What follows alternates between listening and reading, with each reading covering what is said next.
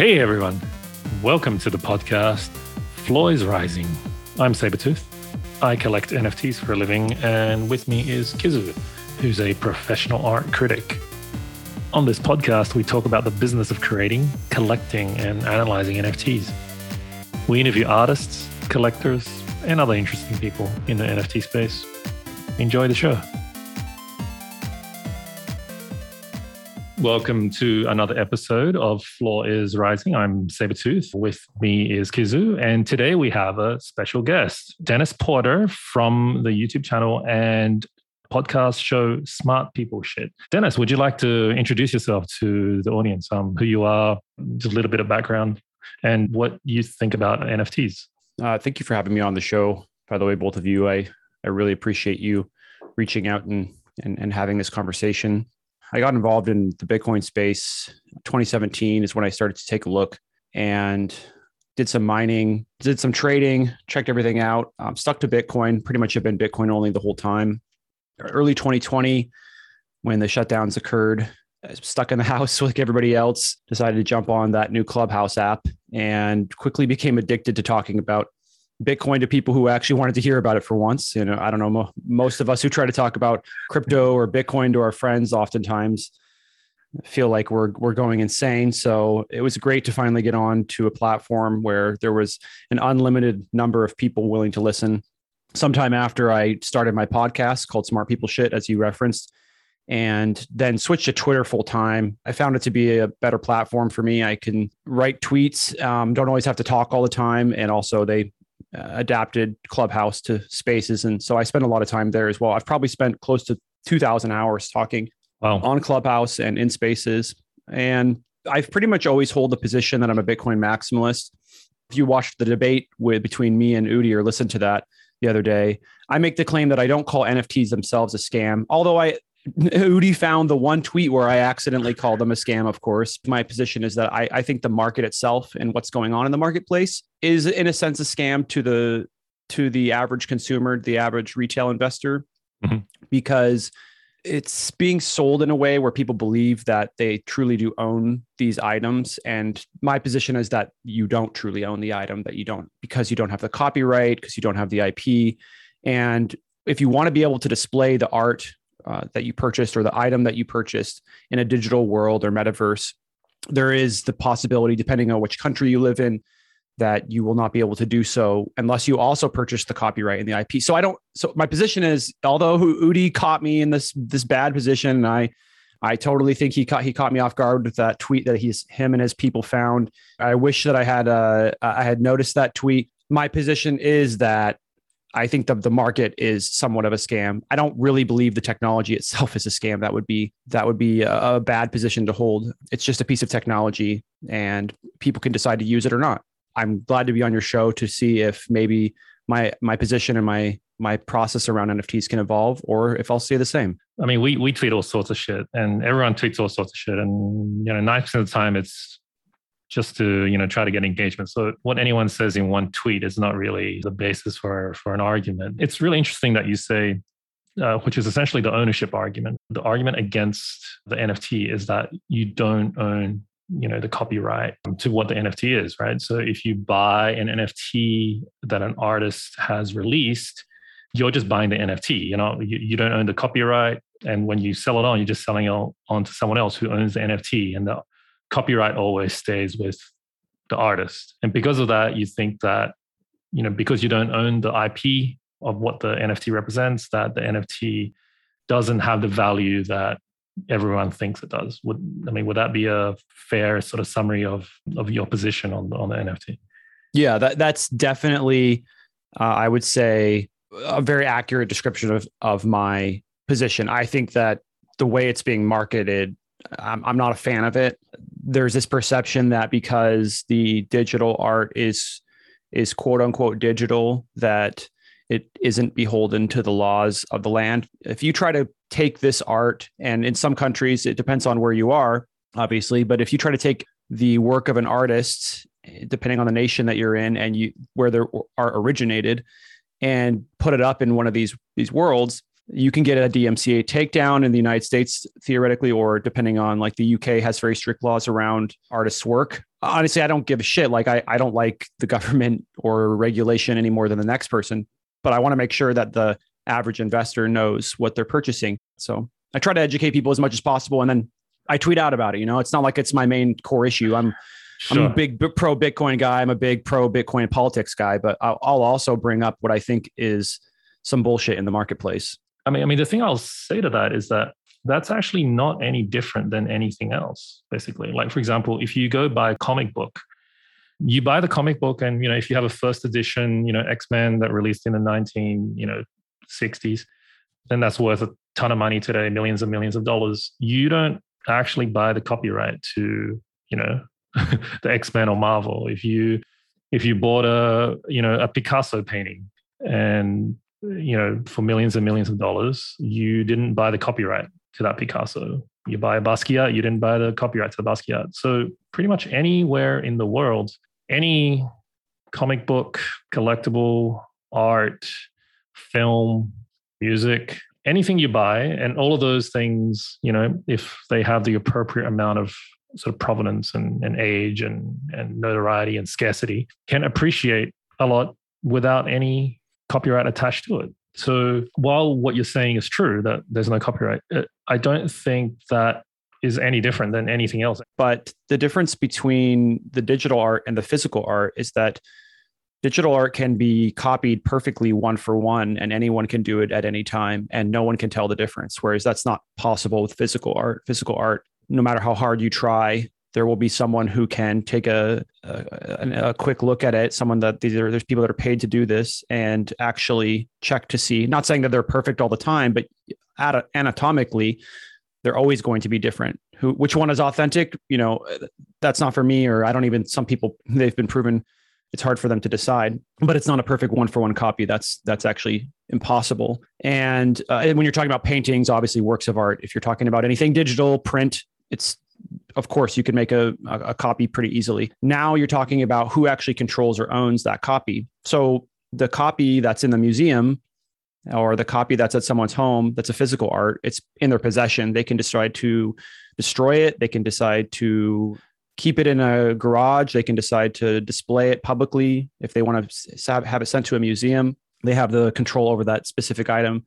It's not really true with with digital items. You, you, don't truly control it. You can't stop others from using it. You can't stop others from from putting it in other places or if you can't make decisions around how it's monetized or or destroyed. So that's one of the major issues. It's a separate track from digital versus physical. And that's where I believe why it's important to say, okay, well, if you really do truly want to own it, you have to have the IP and the copyright in order to own this thing. Otherwise, in the digital world, it's there are no rules when it comes to copying or who can use the item itself for their own purposes. So that's why I think it's important to ensure that copyright and IP is included when buying these items so that you actually have some ability to control the item itself.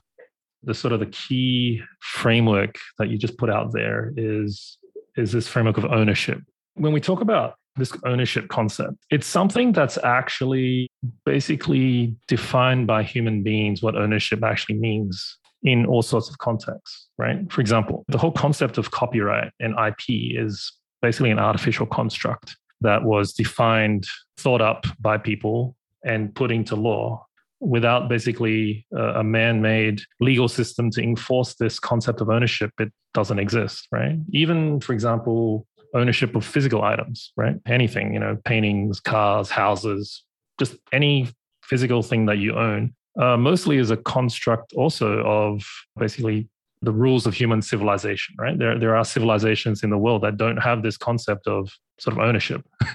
mostly sort of prehistoric bronze age people but they, they just don't have any concept of ownership this is again a, an artificial construct of some human civilizations and so when we move on to blockchain cryptocurrencies, both fungible tokens and non fungible tokens. So, this concept of ownership is redefined again. When we talk about ownership in, in a cryptographic sense, right? That, that you have control of the of the private key. Basically, that's what ownership means when it comes to anything in the in the blockchain space, right? Whether it's Bitcoin, an NFT, any other token. So I think a large part of the disagreement is actually the usage of this word ownership and applying it across many different domains when what ownership actually means in each one of those domains are very, very different. So in the NFT domain, ownership basically just means that you have the p- private key to this particular token, and that's just that's what ownership means. Um, any other ownership has no relevance, basically, in the context of an NFT. Yeah, I, I absolutely agree with you. You make a very good point there. We are transitioning away from a world where ownership is enforced by violence to a world where ownership is enforced by code. And I think that this is a very important transitionary period for human beings. There's, there are individuals much smarter than me that discuss the importance of this transition and just how incredible it will be for human beings as we move away from the need to enforce our ownership through violence. Many, many millions, maybe billions of people have been killed in the process. And I talk about it a lot because as we transition, it's important to understand that, you know, for a long time, humans have, and I'll relate it to money. We we have had money, and it has been easily corrupted. It has been easily manipulated by those in power for a very long time. And for the first time ever, it it can't be corrupted, it can't be manipulated in the sense that Bitcoin can't be corrupted and can't be manipulated. But really, what it is doing is it's enforcing ownership as well. And it makes it impossible for someone to come take your money. And people have said that this could go as far as to prevent nation states, if they were to adopt a Bitcoin standard, from going to war. Because really, what war is, is, a way to reset economics and it's a way to take other people's gold. And for the first time ever, we, you know, we have a way to stop that from happening. But when you're talking about NFTs and digital art, it's an interesting thing because digital art, in a sense, isn't truly fully 100% digital in the sense that it has a physical manifestation.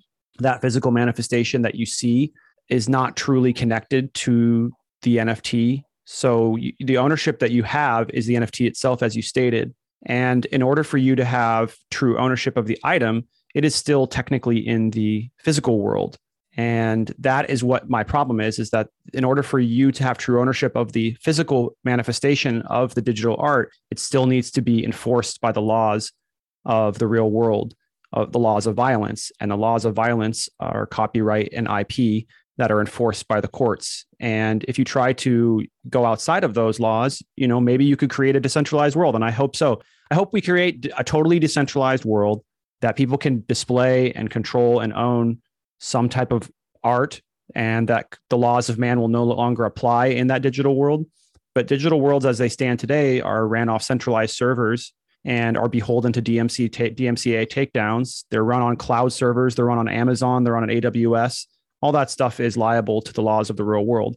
So it's not really escaping, and the digital art has not escaped the, the, the, rules that are enforced by courts. And that's really where my problem lies inherently. When you say physical manifestation of digital art, do you mean the copyright of the digital art? Is that the physical manifestation you're talking about? So if you have a computer screen and you can see it, mm-hmm.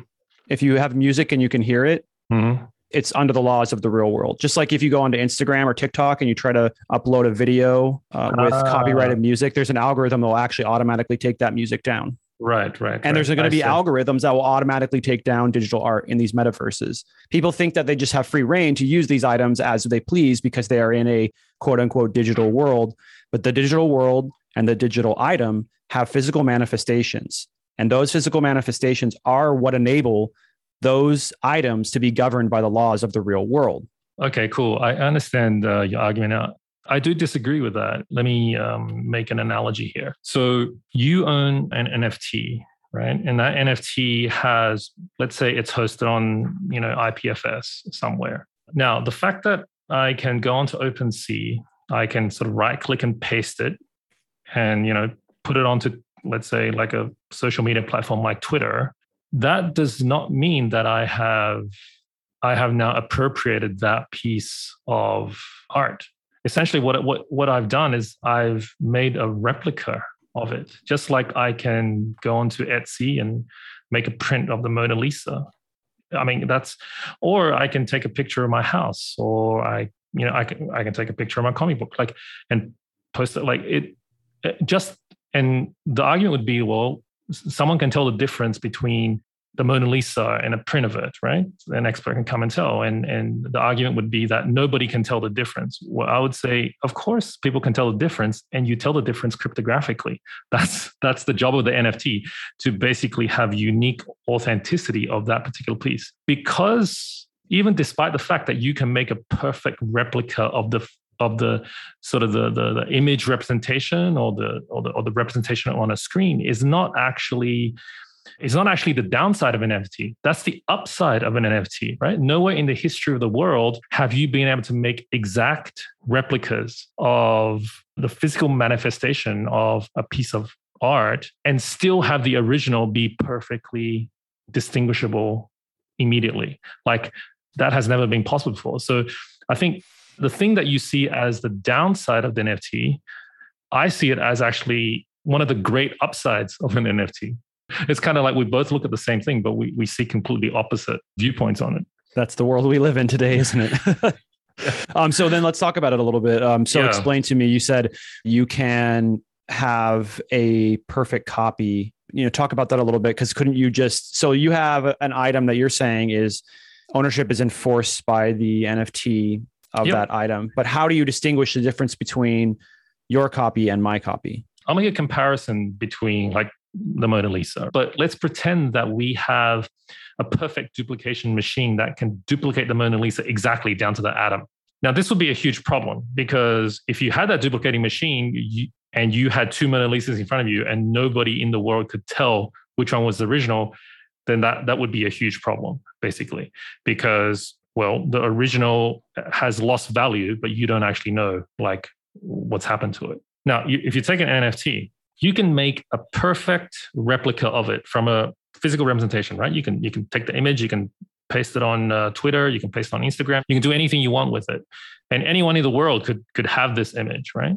But just because you've copied the image, you have not copied the original which is the NFT. The NFT is still perfectly valid. It has perfect provenance. You know where the original is from. The original has retained its value. If if anything, it has increased its value, right? Like for, for something like the Mona Lisa, if you made a million perfect replicas of it and no one could tell, the Mona Lisa would be worthless, right? But if you have an NFT and you made a million replicas of it, it's probably gone up in value just because it's so widely known and, and, and appreciated. So, in a sense, you know, the NFT has sort of politically changed the the entire game of sort of creativity and, and content in that trying to replicate something is not, you know, is not going to devalue the original. It will actually increase the value of the original because through the power of sort of cryptographic proof of provenance and, and ownership.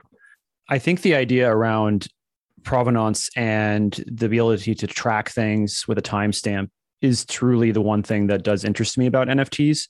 And I think that that's why I did, again, the, that tweet, I take it back. Like, uh, the, the technology itself is not a scam. My position has evolved pretty dramatically since that since I put that tweet out. So um, I apologize to anybody who out there who thinks that I'm lying. No, that was that was not me lying. That was when I first started learning about NFTs. I don't think the technology is a scam. In fact, I think that it has potentially great work to be used as a utility. I think it has a real chance to to be used in the real world. So I, I don't I don't have a problem with the technology at all. But but when you're talking about maybe I'm missing something here because mm-hmm. there's you're saying you have the NFT, you have the can we do this with a physical item? Or are you are you one of the people that doesn't believe NFTs can be like linked to a an actual physical item in the sense that they can truly be connected? I mean, they're as connected as as that connection right and and that connection so like, if you yeah if you want to link so, something on the blockchain to something in the physical world it's the connection is as strong as the connection whatever that connection is right so yeah with your an- analogy that you, that you uh-huh. used earlier you said we have a machine that can make a perfect copy of a mona lisa mm-hmm. let's say the artist made one mm-hmm. copy and he pointed an nft at it so he painted they, the painting they, first so, yeah, so they they pointed the NFT at it. So there's there's this one item um, with the NFT pointed at it, mm-hmm. and then the same artist at the very same time creates mm-hmm. a perfect copy of it, and you can't tell the difference when you look at them whatsoever.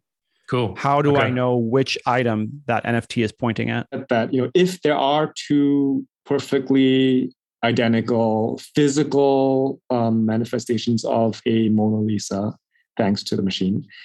And an NFT was tied to one of them. And then if you turn it the other way around and you say, well, which of these two identical Mona Lisas is the NFT pointing at? So that is a problem, right?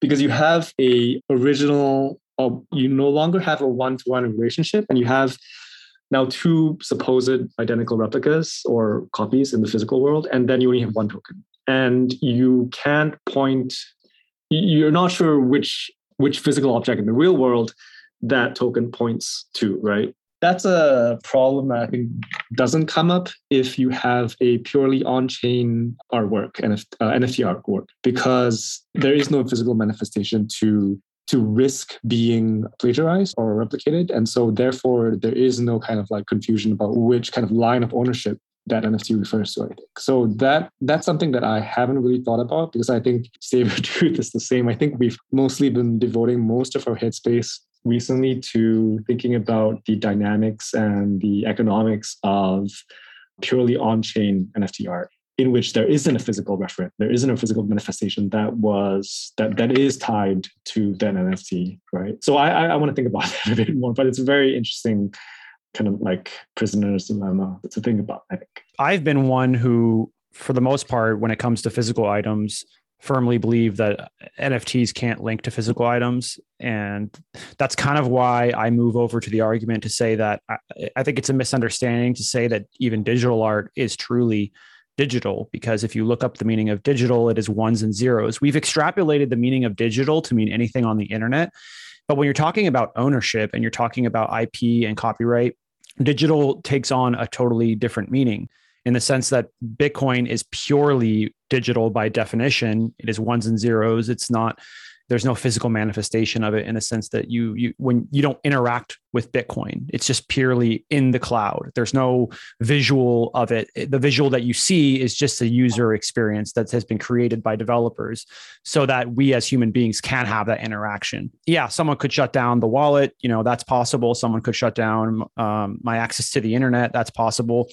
But my ownership can, will never really truly change. It's totally enforced by the blockchain and by proof of work on the Bitcoin protocol.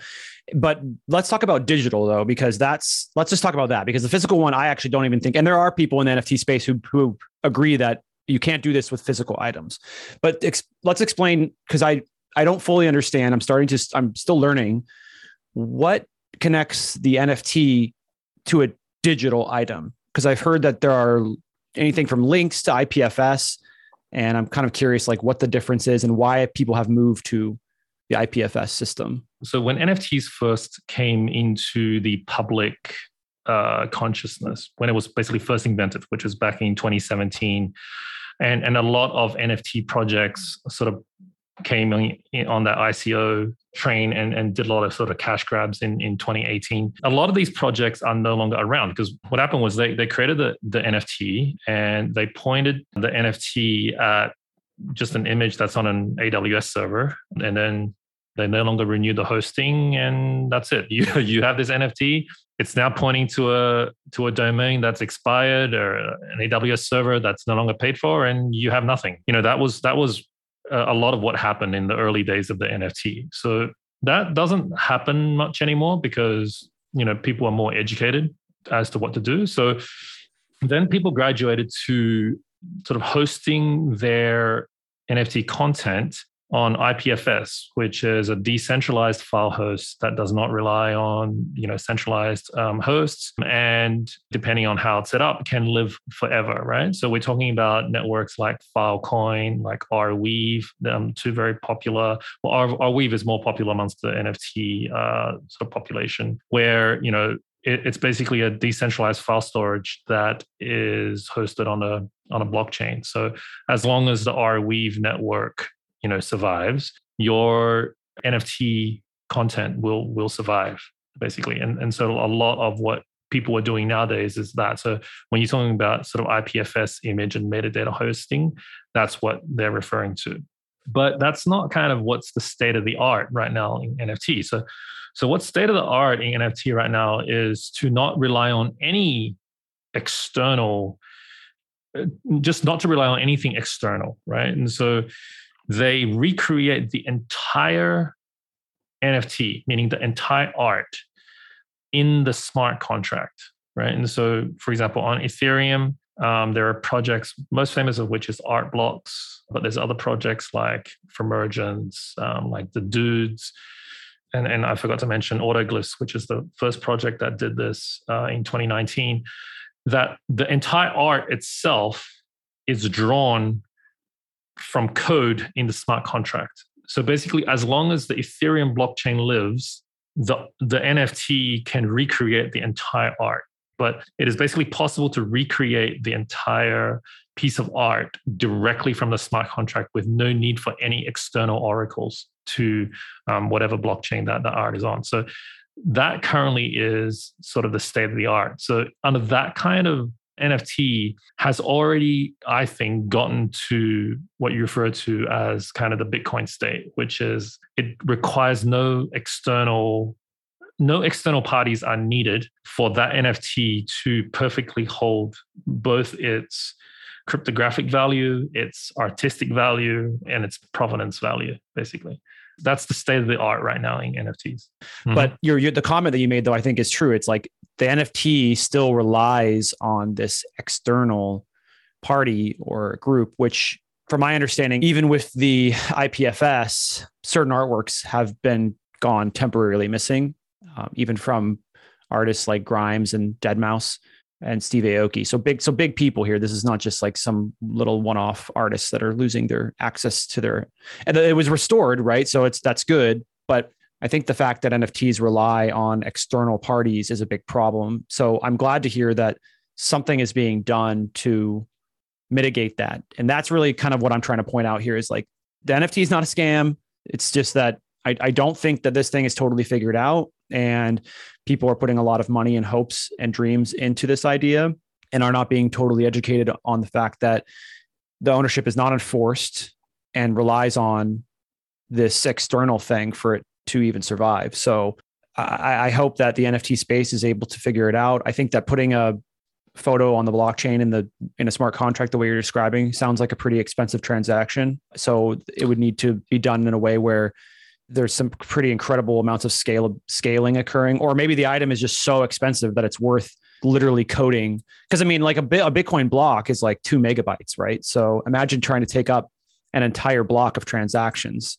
Um, it's not obviously it, they go up to four megabytes, but it's not so much that they're putting like a photo on the blockchain. So the stuff that is sort of fully on, fully on chain, most of it is, and, and this is probably the what well, this is the most hyped sort of part of the NFTs today, right? So, th- so we're talking about on-chain generative art. You know, over the past, I would say like half a year, the fastest growing sector of NFTs is on-chain gen- generative art. So mostly it's it's coders, programmers who basically create a smart contract, and that smart contract, you know, takes in input and what is outputted is basically generative art there's no storage of any data on the blockchain. It's basically an instruction set. The art is produced by the instruction set, not not any sort of pre-stored uh, photos. Interesting. Yeah, I'd have to look into that more. That sounds very interesting. Because I, I've, I've said that I think that this,